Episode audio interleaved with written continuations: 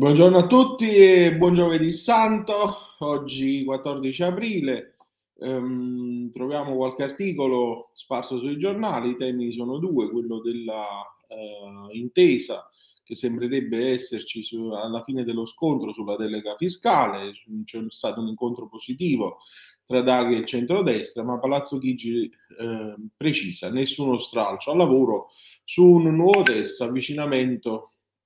delle parti, insomma, vedremo che cosa eh, ci sarà nei prossimi giorni. L'articolo di riferimento lo troviamo sul Sole 24 Ore, eh, a firma di Barbara Fiammeri e Gianni Trovati, e, come titolo emblematico Catasto, mappatura senza valore di mercato, prove di intesa sul fisco. Sostanzialmente si riparte dalla um, mappatura degli immobili con aggiornamento periodico dei relativi parametri, ma senza i riferimenti ai valori di mercato e da una versione più generica del passaggio al sistema duale che potrebbe perdere il riferimento all'aliquota unica, alle due aliquote transitorie iniziali in cui riunire la tassazione delle voci escluse dall'IRPEF e quindi eh, le ultime bozze di riformulazione eh, del testo della delega fiscale a cui iniziate a lavorare ieri gli esponenti del governo di area centrodestra per dare ehm,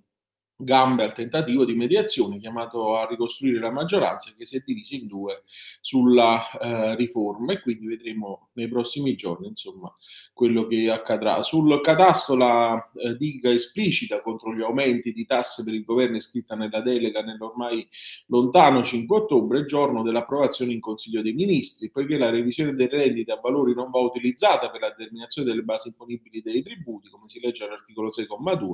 i nervi del centro-destra comunque si muovono pensando al passo successivo, quando nel 2026, secondo il calendario ufficiale, con i nuovi dati in mano, il governo di allora potrebbe decidere di mettere mano ai IMU, ISEE e tutto il fisco legato al mattone.